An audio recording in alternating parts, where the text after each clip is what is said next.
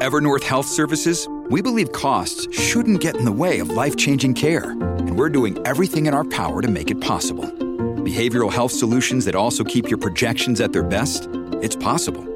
Pharmacy benefits that benefit your bottom line? It's possible. Complex specialty care that cares about your ROI? It's possible. Because we're already doing it. All while saving businesses billions. That's Wonder made possible. Learn more at evernorth.com/wonder. Welcome to Don't Retire Graduate, the podcast that teaches you how to advance into retirement rather than retreating. I'm your host and valedictorian, Eric Brotman, and this is the first show of Can You Believe It, our fourth season. I hope you had a restful and amazing summer. I hope you did your summer assignment, and in our next office hours, we're going to talk about it and see how you did. But our first guest of the 2021 2022 school year here at Retire U is Ksenia Yudina. Ksenia is a prolific entrepreneur, an MBA, a CFA, um, a, a, a, truly a remarkable human who's going to share with us not only uh, how she became an entrepreneur and, and dealt with venture capital and other things as a woman in the financial world, but also why it's important for financial planning to be for everyone and not only for the wealthy. And she's created an app that was the first of its kind to really make a difference for families at every end of the financial spectrum. So, Ksenia, welcome to the show. Hi, Eric. Thank you so much for having me here. This is this is exciting because I, I, could talk to you for six hours. I can already tell. So we're going to have to distill this down into a, a, a, half an hour show. But why don't you share with our audience first a little bit about your background and how you got interested in uh, personal finance in, in, the way you have? Uh, yeah, sure. Happy to. Uh, so. So first of all, um, you know, I came to this country from Russia when I was just 18 years old, right? long, uh, long, long story short, and I had to put myself through school, uh, you know, through undergrad and then business school and then eventually CFA without any financial support from my parents. And I ended up graduating with 180,000 in student debt uh, when I graduated from UCLA Anderson.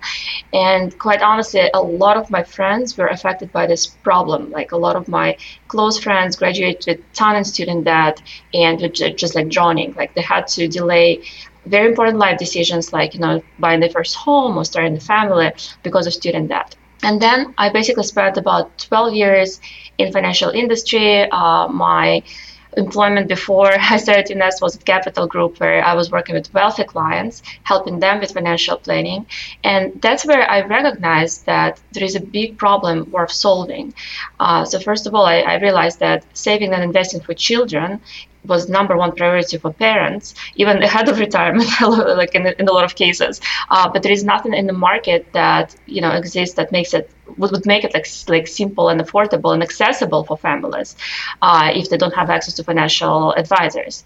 And then uh, you know obviously I got a lot of questions from my friends who were like i mentioned like recent graduates that started having kids and i offered them solution that we used at capital group uh, to, ser- to service our wealthy clients and i just got a lot of pushback because what i realized is that all of my uh, friends were already using mobile based solutions like you know like Robinhood and Venmo and everything else, you know, to trade, um, manage, budget. But there was nothing really in the market that would help parents for that number one goal that they had for their kids to start saving and investing early.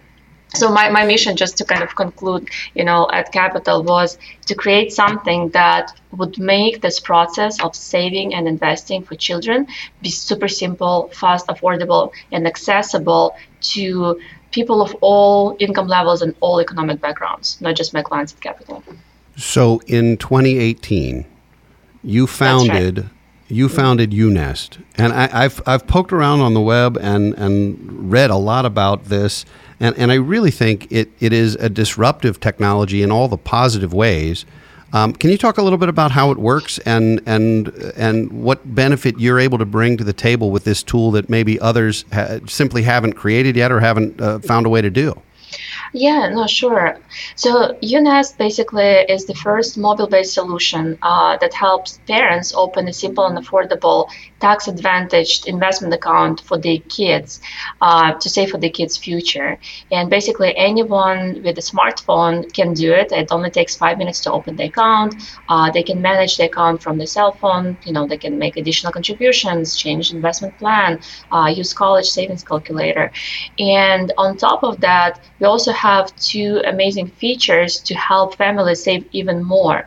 Uh, the first one is gifting, so friends and family can easily contribute into the child's account for birthdays, holidays, and like other you know important occasions. Uh, and especially during the pandemic, it became super popular because people cannot see each other in person, so it's just very you know uh, simple to send money to child's account electronically. And the second one is our partnership uh, with a lot of brands through UNest Rewards. So every time when our families shop with brands that they love, uh, you know, they make a purchase or like make a subscription, they actually get rewards from those brands right into their child's investment account. So it's basically like every time you spend, you basically also save and invest for your child's future.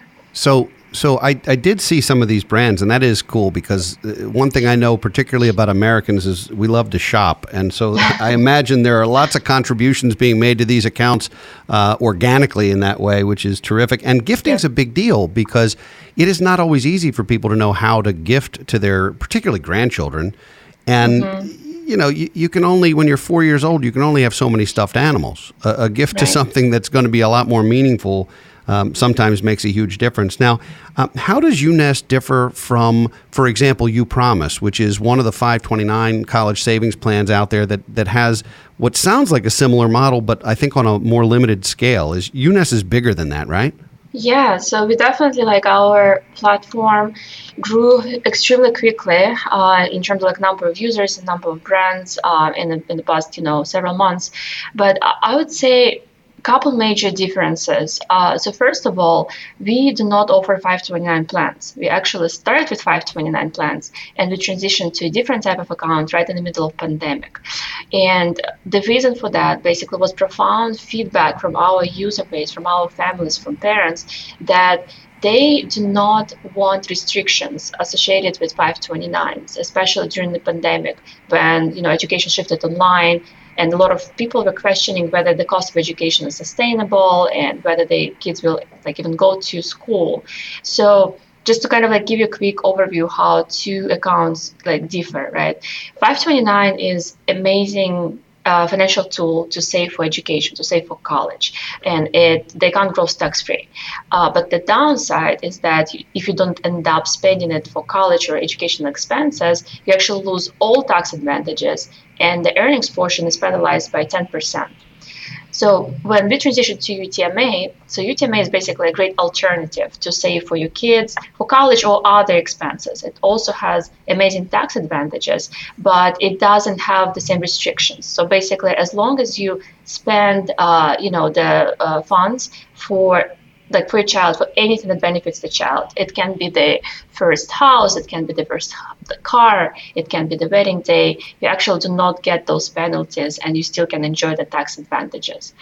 And in terms of uh, rewards so you, you mentioned Upromise and you know it's it's been around for a while uh, but you know the feedback that i got from some of my friends that have been using it uh, you know like they started using it like 15 years ago, is that they, they were not able to accumulate sufficient uh, rewards using Upromise. So basically, rewards typically are based on percentage of purchase and result in pretty small, um, you know, addition to the 529 account. Versus with our UNest rewards, parents getting anywhere from $10 all the way to $100 per purchase they make. So the rewards actually do um, result in pretty significant savings. That is significant, and I can see how it would add up quickly, especially if you start your kids young. Uh, now, when you finished your MBA at UCLA, you had $180,000 of student loans. You were married with three kids, is that right? That's correct. Uh, well, I, I, graduated from UCLA. I had one child, and then oh, I started okay. at, Capital, at Capital Group, and um, you know, uh, found out that I'm pregnant with twins. So that was an interesting oh. surprise. so so you d- you decided yeah you decided to have a second child and got the bonus plan. that that's right. I'm all for efficiency, you know. Uh, okay. Oh, that's funny. So, so, so, how did you get out of that student debt? I mean, we we try and encourage people as much as possible to avoid student loans. I, I consider uh-huh. them in most cases to not be uh, very helpful, especially for undergrad. Yeah. A little bit different for graduate school if it's truly going to enhance your income potential, depending what field you're in. But for undergraduate school, there's so many options to avoid or minimize student loans. Yeah. Um, I, I, I, imagine you feel that they're an albatross around your neck and, and that they're a problem. But how, how did you get out of the student debt? Uh, would, are you willing to share sort of your your yeah. story of, of, of getting out of that what is really a massive financial hole at a young age? Yeah, no, that that's a great question, and I, I would say I, I, completely agree with you. Uh, for the undergrad, like you know, there are some ways that you can use, some tools that you can use to avoid that, right? You know, financial aid and scholarships, and there are some you know other ways. So actually, when I was getting my undergrad, I did not get any any student debt at all. Like I, I was fully on financial aid, which was great because I was very proud that you know I was able to get myself through school without accumulating any any student debt. But uh, the graduate degree was a different uh, different animal because I am a big big believer in education. I believe that education opens so many doors in life, and uh, obviously that's that was the reason I decided to get my MBA and I decided to pursue my CFA. Uh, but with graduate degree, it's pretty much impossible to avoid student debt because school is so expensive. Like we all talking about inflation uh, in this country, and inflation is pretty low. It's like you know 1.5 2 percent, and uh, the tuition cost was increasing like six percent per year. Right, it's like triple that. Um, yeah. So yeah, when I got to Anderson, basically I didn't have much option. You know, like I, I did have to uh, get a little bit uh, in debt to afford school. And in terms of like how am I getting myself out of uh, student debt, I'm not completely debt free. Let's admit okay. that uh, it's it's it's not so easy just to, to get rid of it. Like after you graduate, I basically got myself on uh, the income based plan, and uh, like my you know student uh, debt payments just attached to uh, how much I make every month, and you know I like little by little on a monthly basis uh, paying it off you know, it's been said, how do you eat an elephant with a spoon, and it's one spoonful at a time. Um, yes. a, a, that that is a that is a really really big loan, and I, you know, we've we've seen folks with sometimes b- between married couples, we've seen them with half a million dollars of yes. student debt. Yes. Uh, it's like having a big house payment with no house. Yes, Eric, you, are talking about couples. Like, let me share a quick story. Like, I, I have like one of my best friends. Uh, we actually like you know we both came from Russia, and we both like have very successful you know careers. But she decided to become a doctor and went to USC to get her dental degree. And So she graduated after six years of rigorous studying. Uh, she finally got her dentist degree. She graduates with half a million dollar in student debt that wow. that's I, I believe is like for one person it's it's pretty excessive so I'm, I'm sure she's going to have like a very successful career and she's going to continue on this journey but it's going to be drag on her life for like years to come well, it, it, does because you know you you're aware that the power of compounding interest is wonderful on the mm-hmm. uh, uh, on the accretive side, on the investment side. It's not as yeah. wonderful on the debt side, um, yeah. but equally powerful, just in a negative way. Um, now, you went into the financial world, which is, and we, have had guests on this show before who talk about uh, what is really an unbelievably male dominated field to this day. And I, I think in the CFP world, um, it's about 88% male. Um, in the venture capital world, it's, it's more like 98% male. Um, mm-hmm. And yet you managed not only to navigate it adroitly, but successfully. How, how, I guess first, how did you decide you were going to take a plunge where you were, um, you really were in a, a, a, significant minority, and in some way, in some cases at a significant disadvantage? Um, how did you decide to do that, and how did you overcome um, being in that in that two percent? Yeah, um, amazing question. Uh, I actually like you know when, when i started the company i did not know i did not realize that the problem was that profound. So i was very oblivious you know when i when i quit my job at capital group and decided to start this entrepreneurial journey i really just believed in the idea right? Like i really believed that there's a huge problem worth solving and i would be the right person to tackle it with like all my you know education and background and knowledge. Uh, and i was I, just, I just was very passionate about it. And, and i didn't think that money would be a problem problem. I thought like if you come up with something uh, significant that you know will be like a world changing idea, uh, like a disruption, you know, huge financial industry, and like people really need it and they want it, that the money will not be an issue. Oh boy, was I wrong?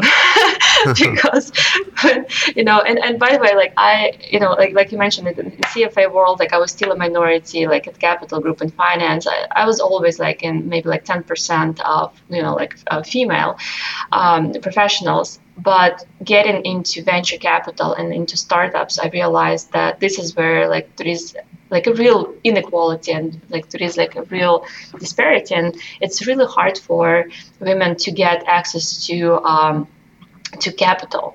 So, and like you said, like you know. Uh, probably 2% of women get uh, any venture capital at all. But in, in fintech and financial technology, I would argue that that percentage is like 0.0002%. so it's extremely, extremely hard. Uh, so, so the way I was overcoming this problem after like like realizing that it's not going to be as easy as I imagined, I actually surrounded myself uh, with great advisors. And those advisors were, you know, repeat entrepreneurs, uh, industry professionals, uh, you know, fintech uh, founders with ex- extremely amazing track record.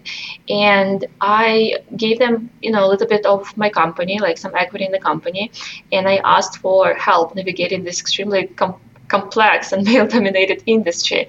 And they actually were making a lot of introductions and they were validating my idea and they were explaining investors that what I'm working on was actually break, breakthrough idea and it's worth looking at uh, and yeah like only you know thank I'm, I'm very thankful to those advisors that you know made it happen for me another interesting kind of angle I took. My first round of funding, uh, the seed round, which is historically the most difficult for entrepreneurs to close was actually led by Artemis Fund. And Artemis Fund is specifically focused on female entrepreneurs. They invest in exceptional women entrepreneurs, and this is the entire thesis. They believe that companies that are funded by women have like greater results, more probability to, uh, to succeed, and you know they have like a great backing uh, from some financial institutions and both individuals.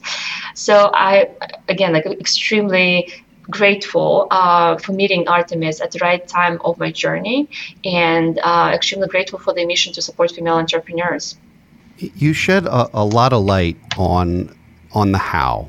You know, the surrounding yourself with a great team and, and a, a deep bench of advisors is, I think, a best practice in any industry in any field mm-hmm. um, and then you know identifying potential seed capital which is always the toughest um, It sounds like you found a resource that was right up your alley. I guess the question isn't so much how anymore. Um, regarding the, the domination of men in this industry, the question is why? Why is it that women entrepreneurs have trouble getting uh, financing, getting seed capital, when the the the data seems to show, if anything else, that a lot of women entrepreneurs are more successful than their male counterparts. So why in the world would this still be happening? What is the what's the why? Yeah, I, I think couple couple of reasons for that. Uh, the first reason is some just unconscious bias, right? That you it's it's very hard to overcome. Uh, it's it's, it's very relationship based business right? And when we build relationship it's much easier to give money to someone who looks like you and acts like you and speaks like you right? And um, so a lot of you know venture capitalists just uh, don't see women as representing them you know like they look very different and uh, they're very unusual type of founders. So i would say first of all like yeah we're not perceived uh, psychologically as as capable and um, as uh, qualified and credible as, as, as, as men.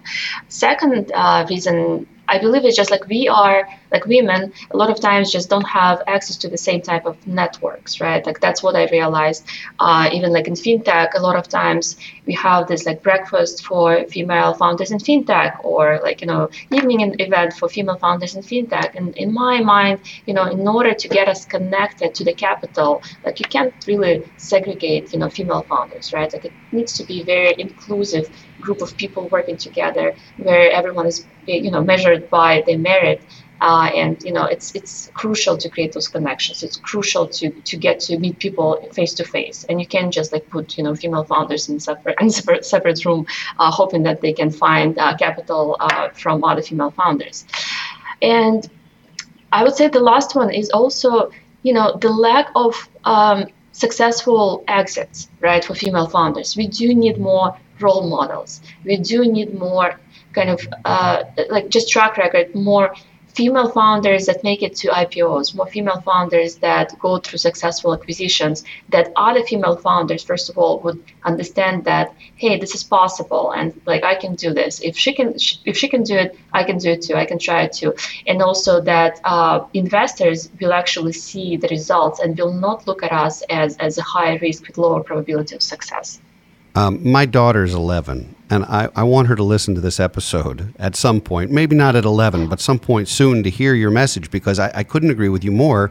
Seeing someone um, have a level of success um, is motivating and does matter, and particularly when it's someone you can identify with somewhat. I certainly get that.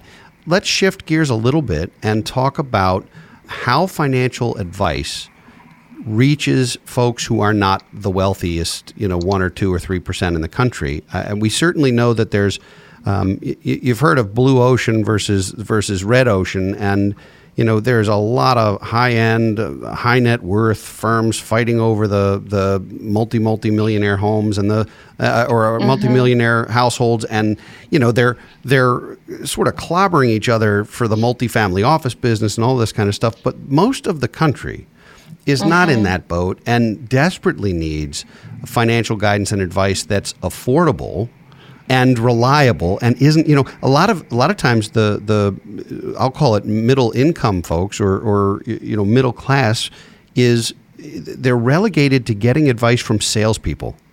Mm-hmm. People who who yes they might call themselves advisors, but oftentimes they're selling product, um, and that kind of creates a stigma that's a fair stigma so, wh- where do people go for good, objective, affordable uh, financial advice if they're not ultra wealthy? Mm-hmm. Yeah. So for, first of all, like the reality is that 90% of people don't even have access to financial advice, right? And those are people who need it the most, as you mentioned. Um, so the interesting thing about our platform um, at UNest we have about 90% or 95% of people uh, who make of parents who make less than 100,000 a year. So this is like the income level, right? So like our mission is definitely to make it accessible to people of all income levels, of all, all economic backgrounds.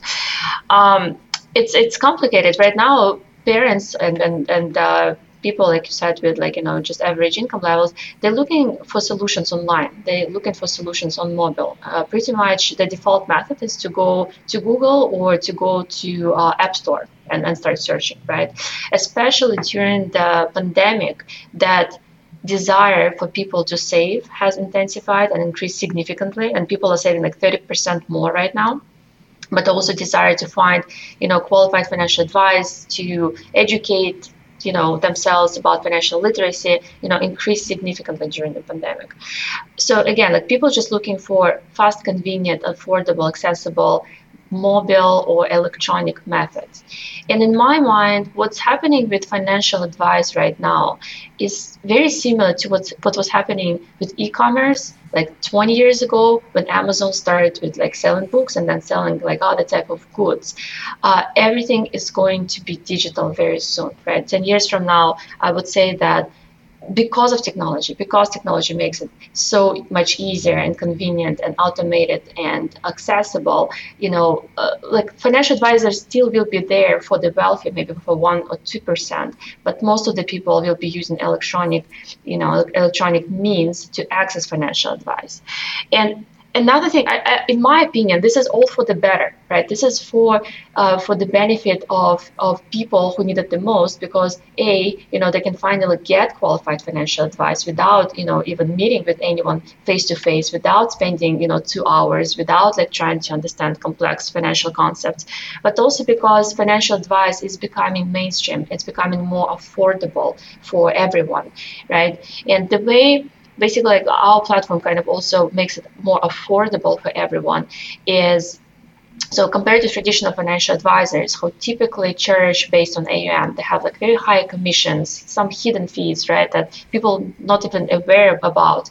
We're trying to make our fee structure very transparent and very affordable. It's basically just three dollars per month. Uh, you know, per child's account, or six dollars for the family with multiple kids.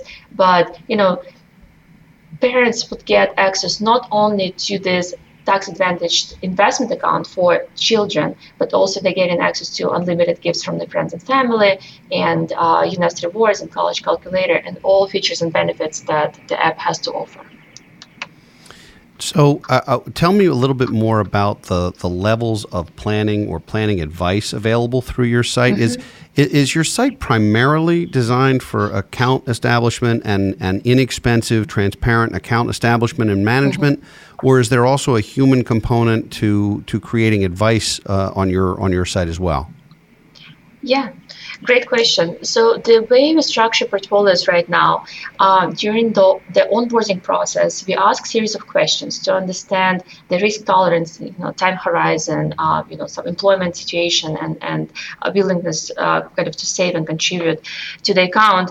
And based on that profile, we have five different um, like investment portfolios. They're all constructed with very low cost Vanguard ETFs, uh, super well diversified, and basically the portfolios range from the most uh, you know uh, aggressive to the most conservative, just based on uh, personal preference. Another interesting thing about the portfolios is that three out of five portfolios are age based. So it means that like as a parent, right, like if your child is one year old, we would like recommend more aggressive uh, asset allocation, but that that asset allocation would actually change to become more conservative as your child, you know, becomes older and approaches college or adulthood. For parents, it's basically a great idea to kind of a great uh, tool of set it and forget it, and I don't have to worry about my asset allocation anymore. But what's interesting is that we also will be introducing a new tool this year called UNEST Legacy. So with UNEST Legacy, parents who would like to be more in control of their investment allocation will be actually able to purchase individual stocks and even, even cryptocurrency in the child's investment account.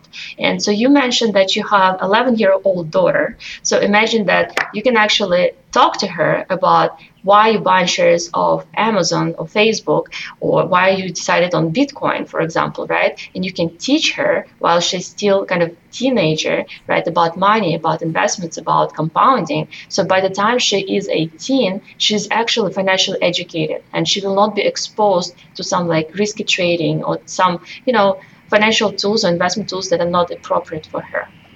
Well, we are almost out of time, and as I as I projected, we could have spoken for six hours. But um, I, would like to get your extra credit assignment, the one actionable takeaway that folks listening can do. We, you know, we encourage people to graduate into retirement and not to see it as a retreat or a surrender, but to use financial literacy as a tool to get to financial freedom. So, what would you say is the one action item that folks who spend a half hour or so with us can can take today? Yeah, I would say that it's really important to start early, right? So a, a lot of people hear about, you know, uh, benefits of compounding. Compounding works like magic uh, for investment investment returns over time, and um, you know a lot of parents don't know like when to start saving, and investing for their kids. So my advice would be to start as early as possible.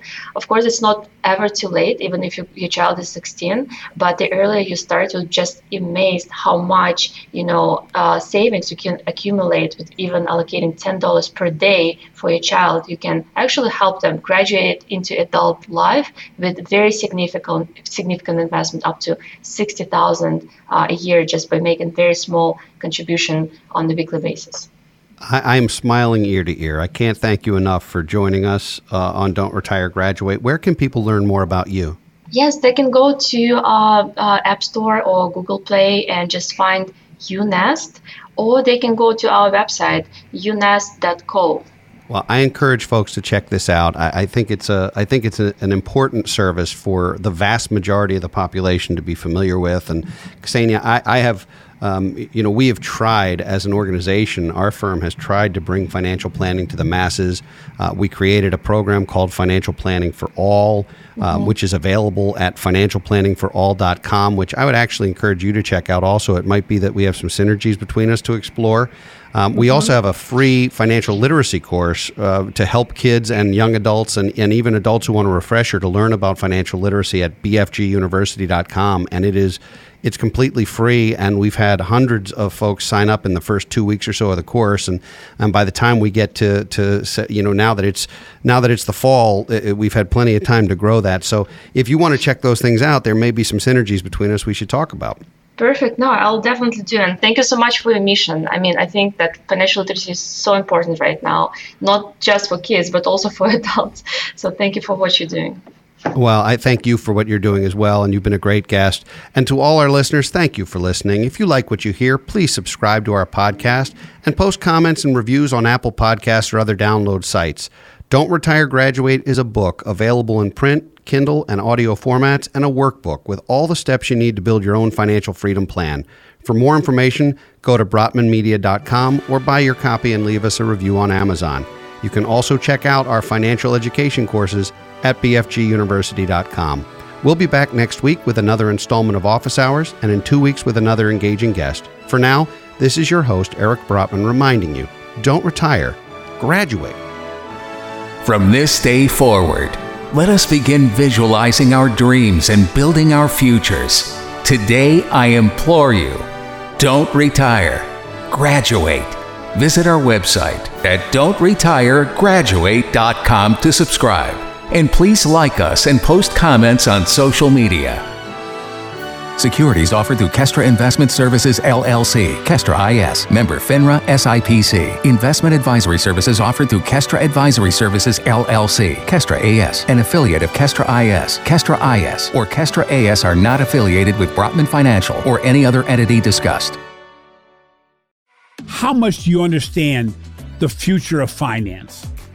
I'm Jim Marous, a top 10 banking influencer and host of the podcast Banking Transformed, where we dive deeply into the rapidly evolving world of banking and financial technology.